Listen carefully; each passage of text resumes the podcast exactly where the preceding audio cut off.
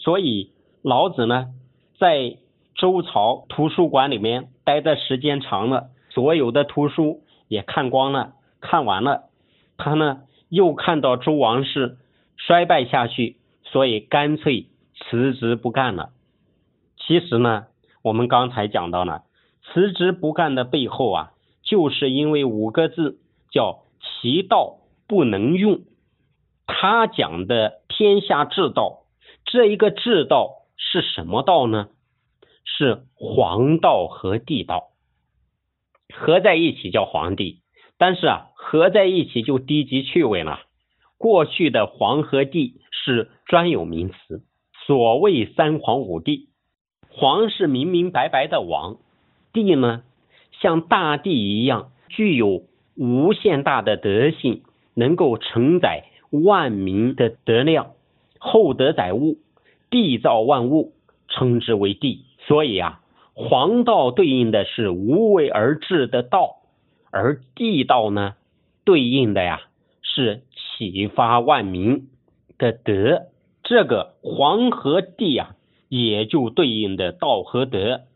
而当时呢，老子的被迫离去，就是因为道和德不能兼用，不能兼用以后用的是什么呢？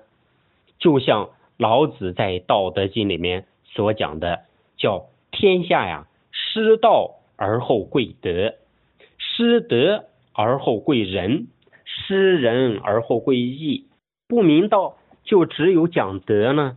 德就是启发大家，开启大家的智慧。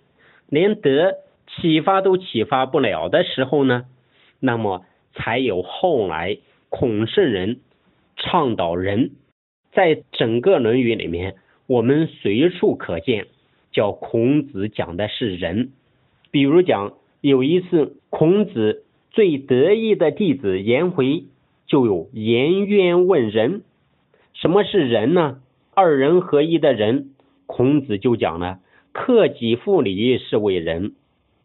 颜回就又问了：那具体怎么做呢？所以孔圣人又讲了：非礼勿视。非礼勿听，非礼勿言，非礼勿动，照着这四个方面去做，就能做到克己复礼，是为人。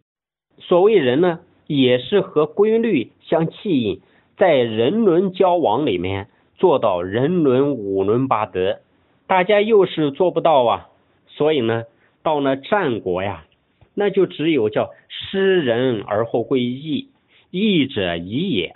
后来讲义气呢，也是啊义的一部分，就是因地制宜，好歹把现状的事情做到尽量的完美，在现有条件的局限下，把事情做到最满分。所以孟夫子就提倡义呀，这个道德仁义，他们四个字之间还是略有次第的差别。这四个差别呢，也恰好对应帝王之术的四个层次，也就是黄道、帝道、王道和霸道。